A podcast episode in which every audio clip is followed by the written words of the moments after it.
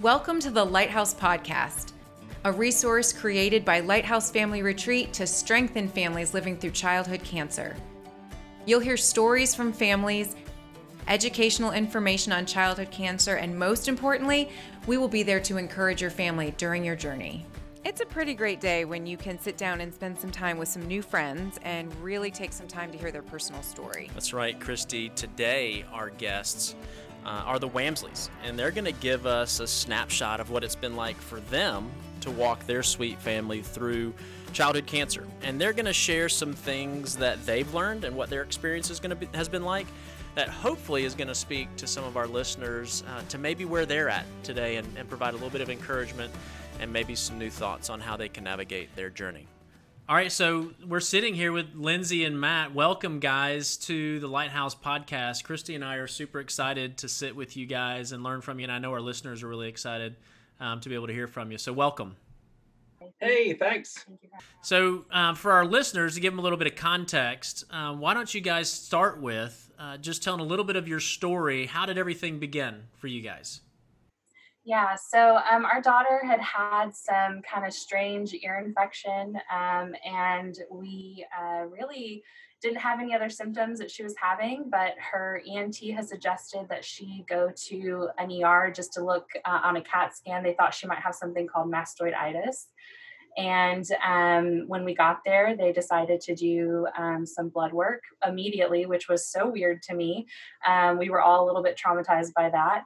Um, thank goodness for child life experts. And um, and that's when they discovered that she had acute lymphoblastic leukemia. And so we kind of feel like we walked in with what we thought was an ear infection and walked out into a whole world of uh, pediatric cancer. So yeah, it was a very sudden uh, transition for us, like a like diagnosis, I should say, because you know a lot of families like that we've talked to, it's like you know a much longer period of time where they're like, yeah, we knew something was going on. As in for us, it was just like this bam, like right in your face type of thing. Yeah, we've heard that where it's it'll go on for a couple months. Where basically it's the mom going to the doctor and the doctor telling them one thing. You're like, no, that's not right. I'm right. the mom. I know there's something else going on, and so they have to do that multiple times. For you guys, it was a one shot deal. Ear infection, boom, nope, this is it. Wow. Yeah, I actually kind of praise the Lord for that in some ways. Um, we had just spent an entire uh, year coming off of a weird health journey for myself. So I'm actually grateful that it was that way because I was so tired of uh, being questioned by doctors and, you know, kind of going through that cycle. So it was actually kind of a, a gratitude moment for myself of like, wow, okay, um, this was a this was something that I would have not even known was there. And I'm so grateful for this ear infection. I've never been so grateful for an ear infection in my entire life. So so. so, for those that aren't familiar, little snapshot on what treatment looks like for her. For her specifically, it's a two and a half to three year process. We actually just got our treatment end date, which is 2022 March, March right? 30th, 2022. Yeah. So, and we started in August, August of 19, 2019. Yeah. So really long journey, but um, you know, for her because they did find leukemia cells in her uh, spinal fluid in her brain. They basically it, it hers a little different than like you know they they kind of do it based off of like you know what they figure out in diagnosis. So with her, we have to do a whole lot more lumbar punctures, like we do 30 before everything is said and done. Mm-hmm. So like we do we do them at this point we do them once every four weeks, but when we started it was literally weekly, was it not? Every four days. Every four days, yeah, yeah. When we started, so she was doing a lumbar puncture where they put uh, they actually do they inject uh, chemo into her brain, which creates a lot of neurotoxicity, obviously, um, and that's just because the leukemia can cross the blood-brain barrier, but chemo can't. So the chemo that they put in her body can't actually kill it and it can actually basically live like stay there hang out they've discovered and then come back into her system and start the whole thing over again and know so it's it's a critical step but it's um, even kids who don't have it like even kids that they find that don't have the leukemia active in their brain fluid um, they still do i think it's like four or five uh, lumbar puncture it's more than that or is it more yes Yeah, for us it was it was a bunch in the beginning. Like we had, you know, the first six months, and then we had it every three months for the whole three years. Right. Yeah. Yeah. yeah. Sorry. That. Yeah. Yeah. So, to prevent it. Yeah. Yeah, and so um, you know, for her, it'll be this two and a half year um, on treatment protocol, and then um, really it's ten years until you're considered, you know, quote unquote cured. Um, uh, so that's a very interesting world. My my mom actually has lung cancer, so we're very used to the um, solid tumor world, which is very different than um, yeah. a bloodborne, you know, kind of cancer. So it's been a very interesting um, thing. I remember sitting down with the oncologist and kind of saying, um, "Okay, we're ready to hear the options," and it was like here are the 15 different chemos. And I'm like, okay, so what else? And it's like, here are the 15 different chemos okay, but what else? Yeah. it's like, nope, that's it. it. so, Lindsey, you had told me once when we talked prior to this that you guys are on a study, which I was interested in because that wasn't an option for us. Can you talk a little bit about do you guys make that decision? Do they give you choices? Like, how does that work being on a study? Yeah, we were very, very lucky. Actually, um, the week that she was diagnosed, um, a St. Jude trial had just opened up at our hospital um, the week prior. So she was she's patient number two on the study, um, which is amazing. It's a miracle. It's a phase three trial. Um, and it's a new, very, very aggressive um, protocol. And what's interesting is is also our oncologist uh, we are not we are not at St. Jude, but we are uh, in Texas. And um, our oncologist is actually from St. Jude as well. So he's very familiar with their procedures and their policies. And um, what he kind of explained to us was he went through the different uh, aspects to the study. It was so new to him and to the whole team. They had mm-hmm. been doing trainings on it.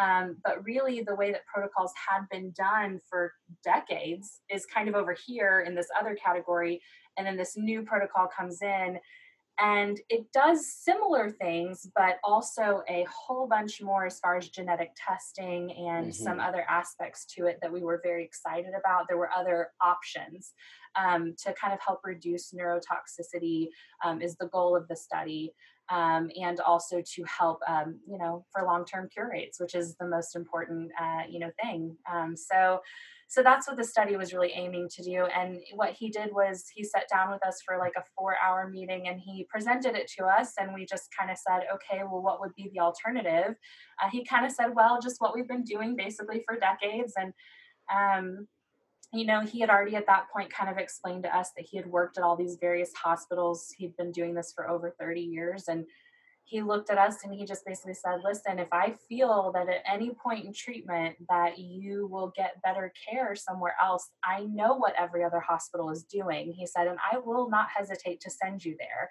And um, and he said, but for right now, this is what we're offering. And I just asked him, I said, is if you had a child in this situation, would this be what you would choose for your child? And he said, absolutely yes. And so for us, it was just an easy decision. Um, it, so we did have the choice, very much so. We could yeah. go on an old COG study, or we could go on this new study, or we could actually choose to let him kind of custom tailor something right. to her um, but it wouldn't include a full genetic workup like what she was going to get through um, this new study. Yeah. So we were very excited about some of the uh, new medicines and new things that they were going to try out. Um, and, so. and technically, even though we don't go to St. Jude's, we've actually never been to the hospital. Mm-hmm. We technically, Addie is a St. Jude's patient, so we actually have a research nurse assigned to us for, that's mm-hmm. that's from St. Jude's. Um, like all of her research labs are paid for by St. Jude's. Um, so it we're technically she's technically a St. Jude's patient, but there's just no our affiliate hospital. Um, there's no need for us to physically go to St. Jude. So yeah, we have never been. But it's kind of an interesting thing because it's you know you're technically a St. Jude's patient, and like anytime there's a question about her care, like I know a while back they actually met with the entire St. Jude's team that was assigned to this research study, our oncologist and a couple other oncologists specifically for Addie and they all met like in the same meeting and like talked about like her specifically. So, you know, it, it's really neat to see they're really intentional and like really caring about like her level of care, which is kind of awesome and kind of amazing to us. They use a lot of phrases like um, pediatric cancer is kind of going in the direction of very personalized medicine, which I think every parent wants to hear. Yeah. They want to hear that their child is getting something kind of custom tailored to them and their needs. And um, so we're grateful for all the research um, that's going on worldwide yeah. and um, that we get to benefit from.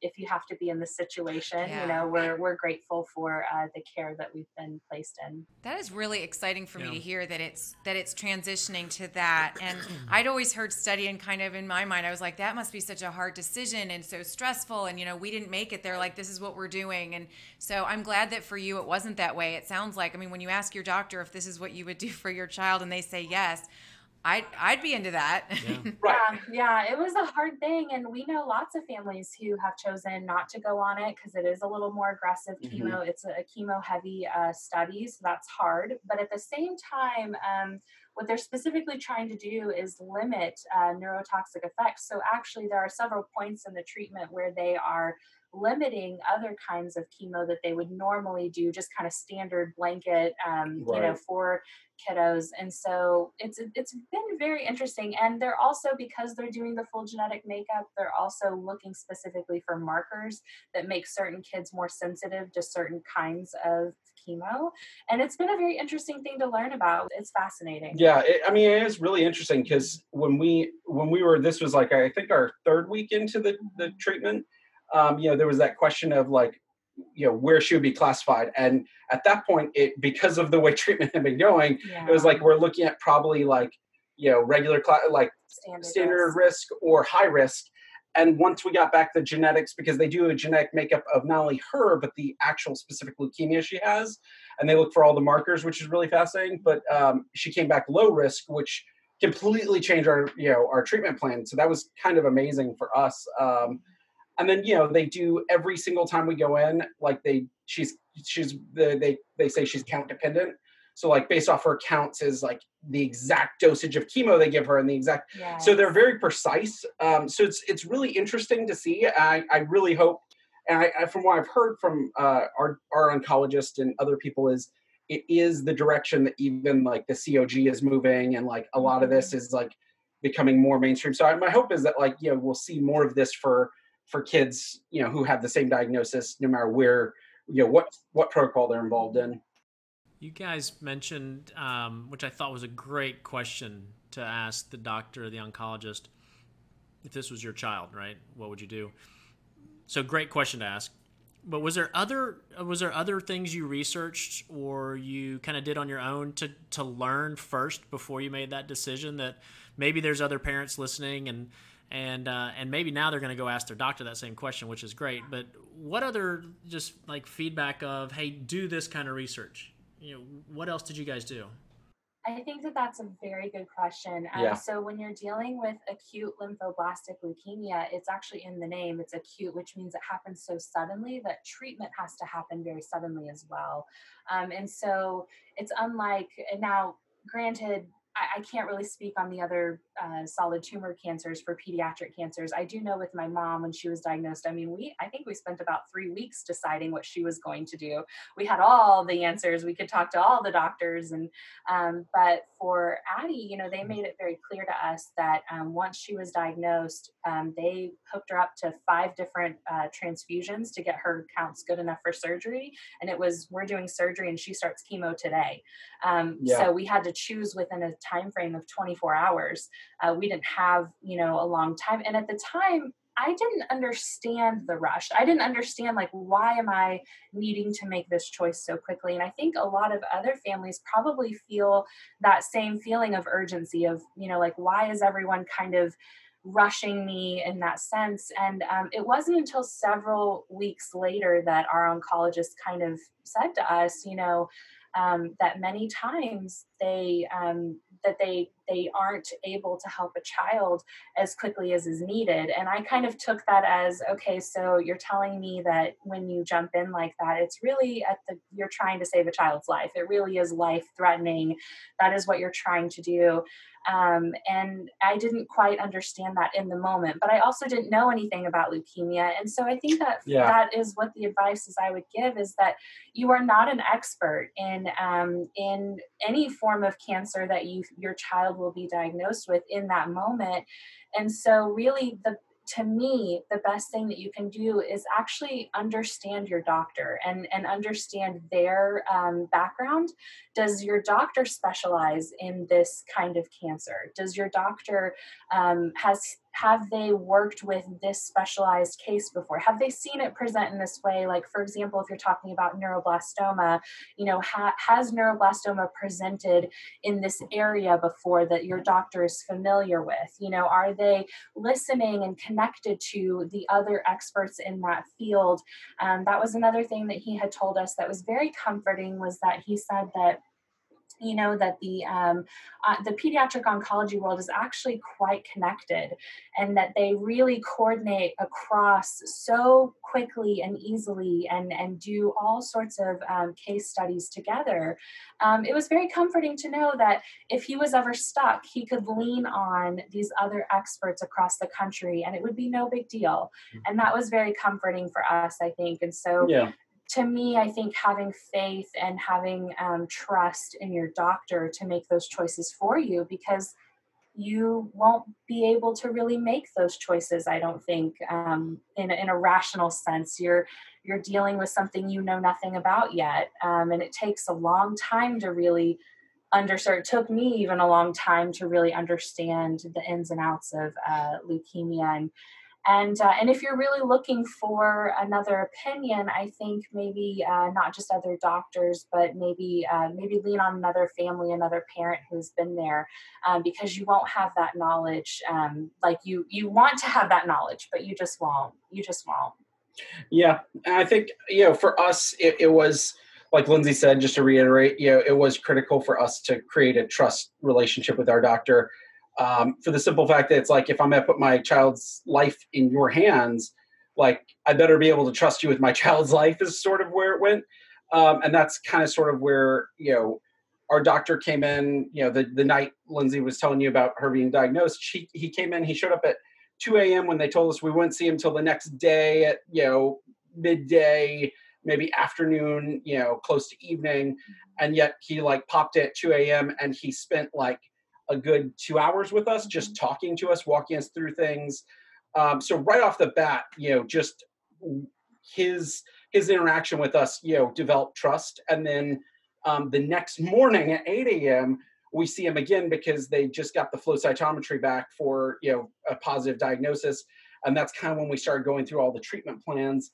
And that's when you know he basically it was a very boom, boom, boom, boom type thing. Um, and we you know we need to sign paperwork you know, Matt actually made me think of um, the fact that when we're on our diagnosis journey, you you guys mentioned that too. You echoed that that most families are in for a long haul. They have gone to doctors, they have fought, they have mm-hmm. gone through the hard work of googling and you know, my child looks pale today. What does that mean? You know, I feel in my gut that something is wrong. And that to me means that you already have listened to your intuition and have gotten to the point where you are to get that diagnosis.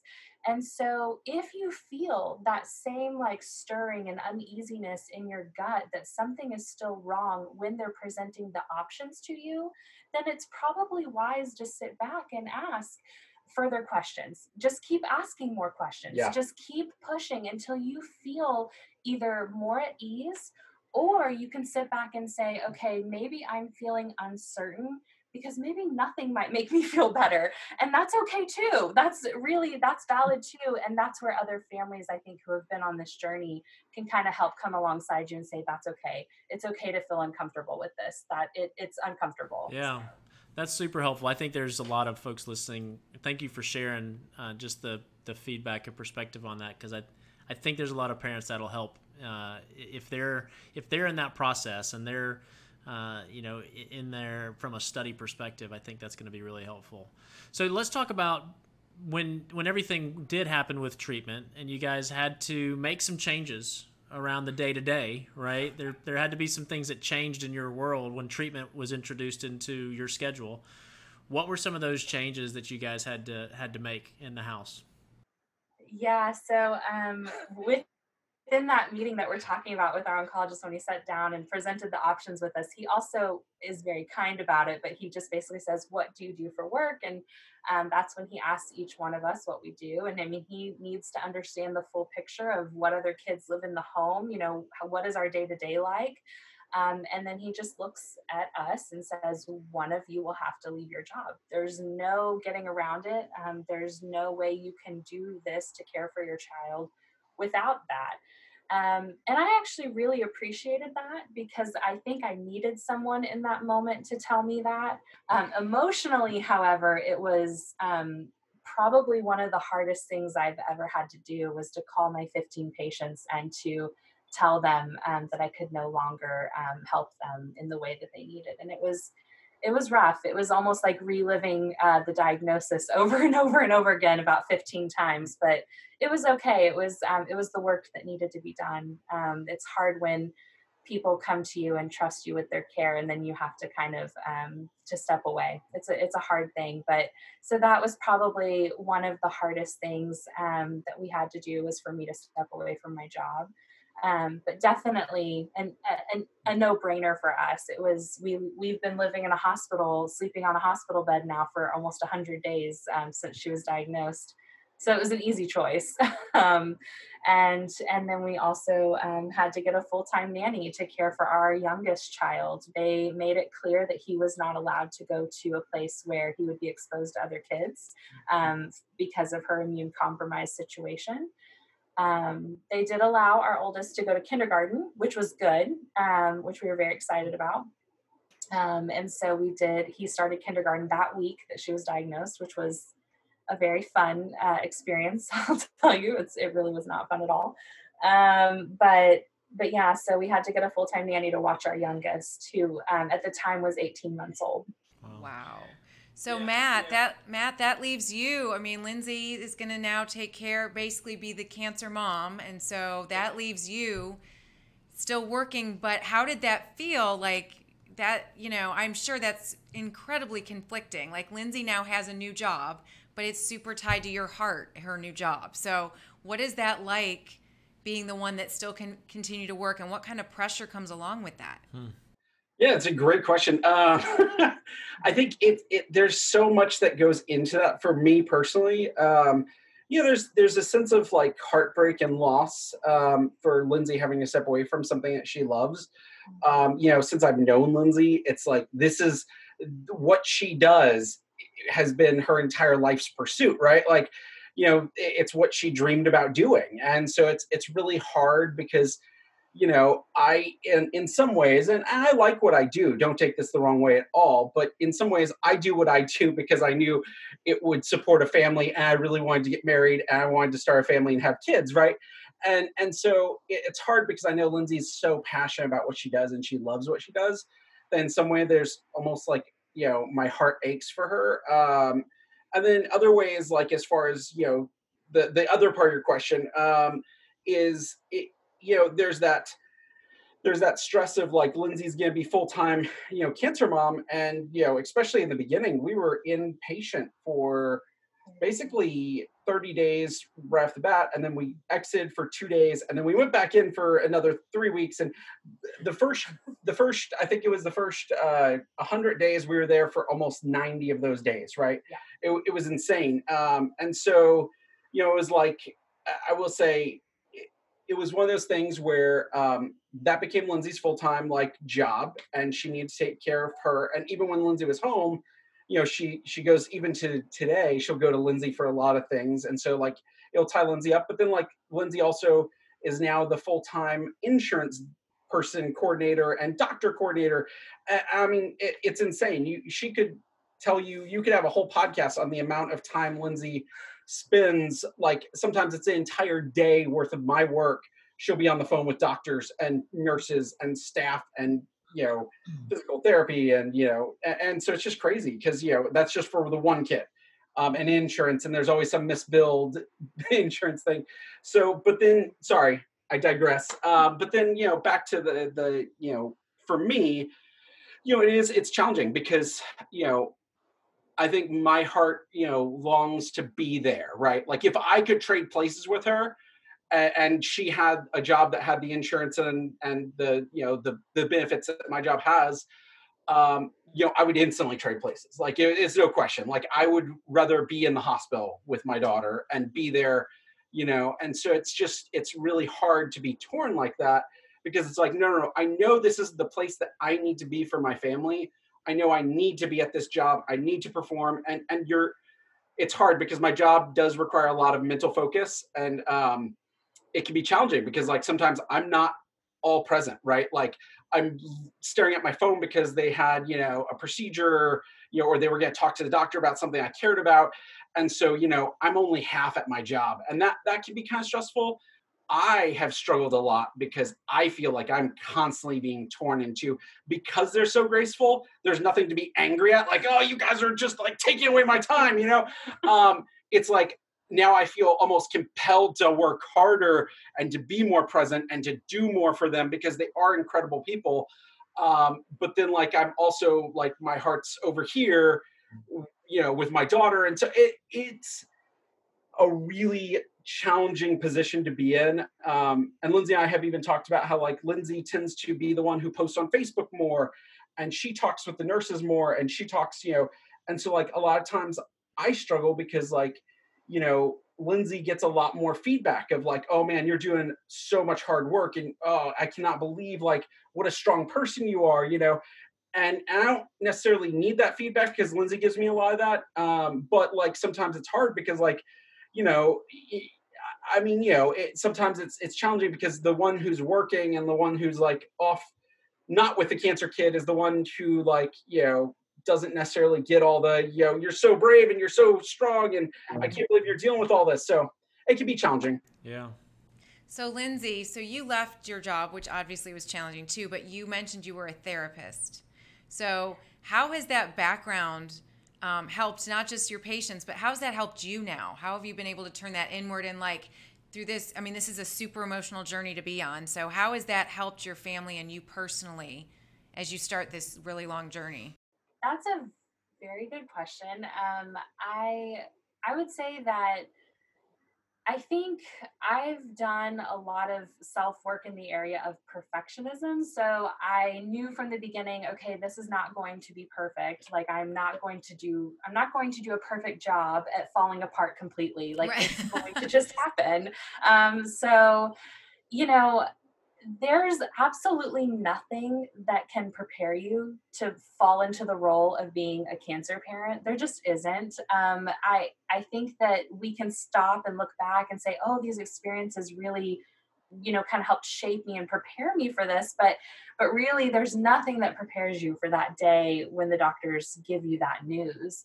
Um, and i and i hope that um, to this day I probably have the strangest reaction um, to hearing that news because I would hate to hear that somebody else has had to have this reaction.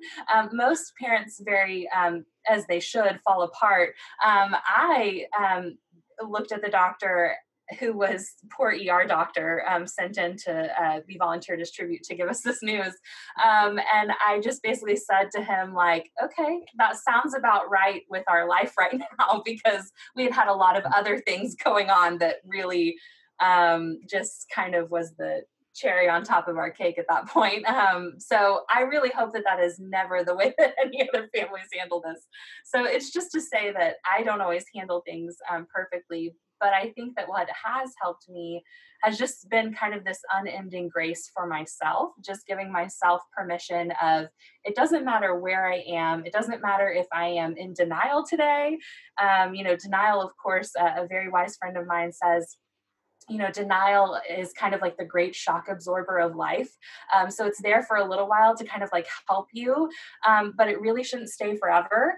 Uh, and so it's one of the the most amazing like things to to know. Okay, like there's definitely moments where I was definitely living in denial for a while. Um, but then just um, the littlest things may um, completely send you to a, a very deep and dark place. And at the end of the day, just sitting back and saying, this is okay I'm this is okay. I look exactly the way I should look for going through this very traumatic and horrible thing. Um, so I think just giving myself grace is probably the most honoring thing I could have done. um, because you know, having never walked through something so um, filled with grief, uh, I walk alongside people who share their their deepest, um, you know, darkest grief moments, and a lot of trauma, um, unspeakable trauma that I feel fully capable of handling. But to walk through it yourself, um, something new and different, uh, is is just nothing that you can really be totally prepared for. I think additionally, if I was going to say the most helpful thing for me is um, I'm also something called a, a TBRI practitioner, which stands for Trust Based Relational Intervention. It's all about dealing with kids who have been through trauma, been through hard places. Um, and so, luckily, that training was something I could continue falling back on in helping our daughter deal with medication yeah. challenges, dealing with, um, you know, pokes, and dealing with, um, you know, everything that she was going to have to face, um, validating her feelings, those things. I could fall back on that training, mm-hmm. um, but it didn't mean that I did it well or perfectly or had wonderful days where it was all roses and sunshine. It was not. It was not always that way, and it still isn't always that way. Um, we have hard moments for sure. You said something that helped me weeks ago, the first time you and I ever talked, and I it has just been through my head over and over and over again. You had said um, when we were talking about this part that it's okay to feel two very different things at the same time. That um, because I was discussing with you how I always felt the pressure to feel grateful, you know, like I, I, but I'm just so grateful that he's doing well today, or I'm just so grateful. And you, I wish I'd met you 10 years ago, Lindsey, because you said, you know, it's okay to absolutely feel grateful and still be devastated over here, or feel joy for something, but still not be okay with the situation you're in. And I just, it's just been running through my head ever since then. It's the simplest thing, but no one had ever said that out loud to me before. I'm happy that going through the pain together, we can, uh, I could share that wisdom with you because I had to tell myself that as well, by the way. Um, I have to tell myself that all the mm-hmm. time.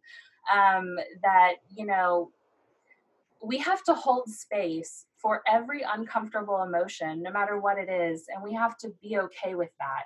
Um, I think that to disregard certain emotions is almost like painting a picture and only using half the colors.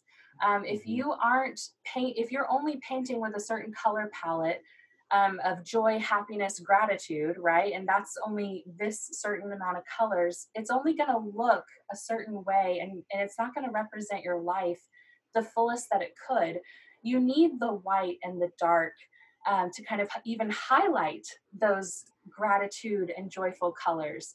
Um, and you need these deeper um, hues, these these harder moments, these harder colors to kind of come in and paint something that would be more representative of what you're really actually walking through because otherwise it does your journey a disservice to kind mm. of to say to yourself um, you know everything was wonderful every single day um, i think about a moment you know it's funny we all grieve different things um, at different times in this journey.